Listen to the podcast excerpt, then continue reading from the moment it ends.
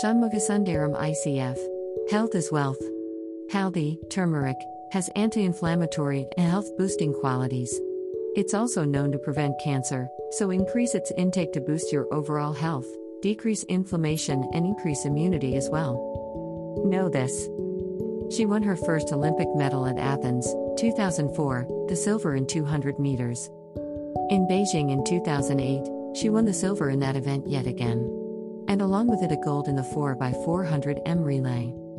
In London, 2012, there were golds in the 200 meters, 4x100m and 4x400m, including a world record in the second event.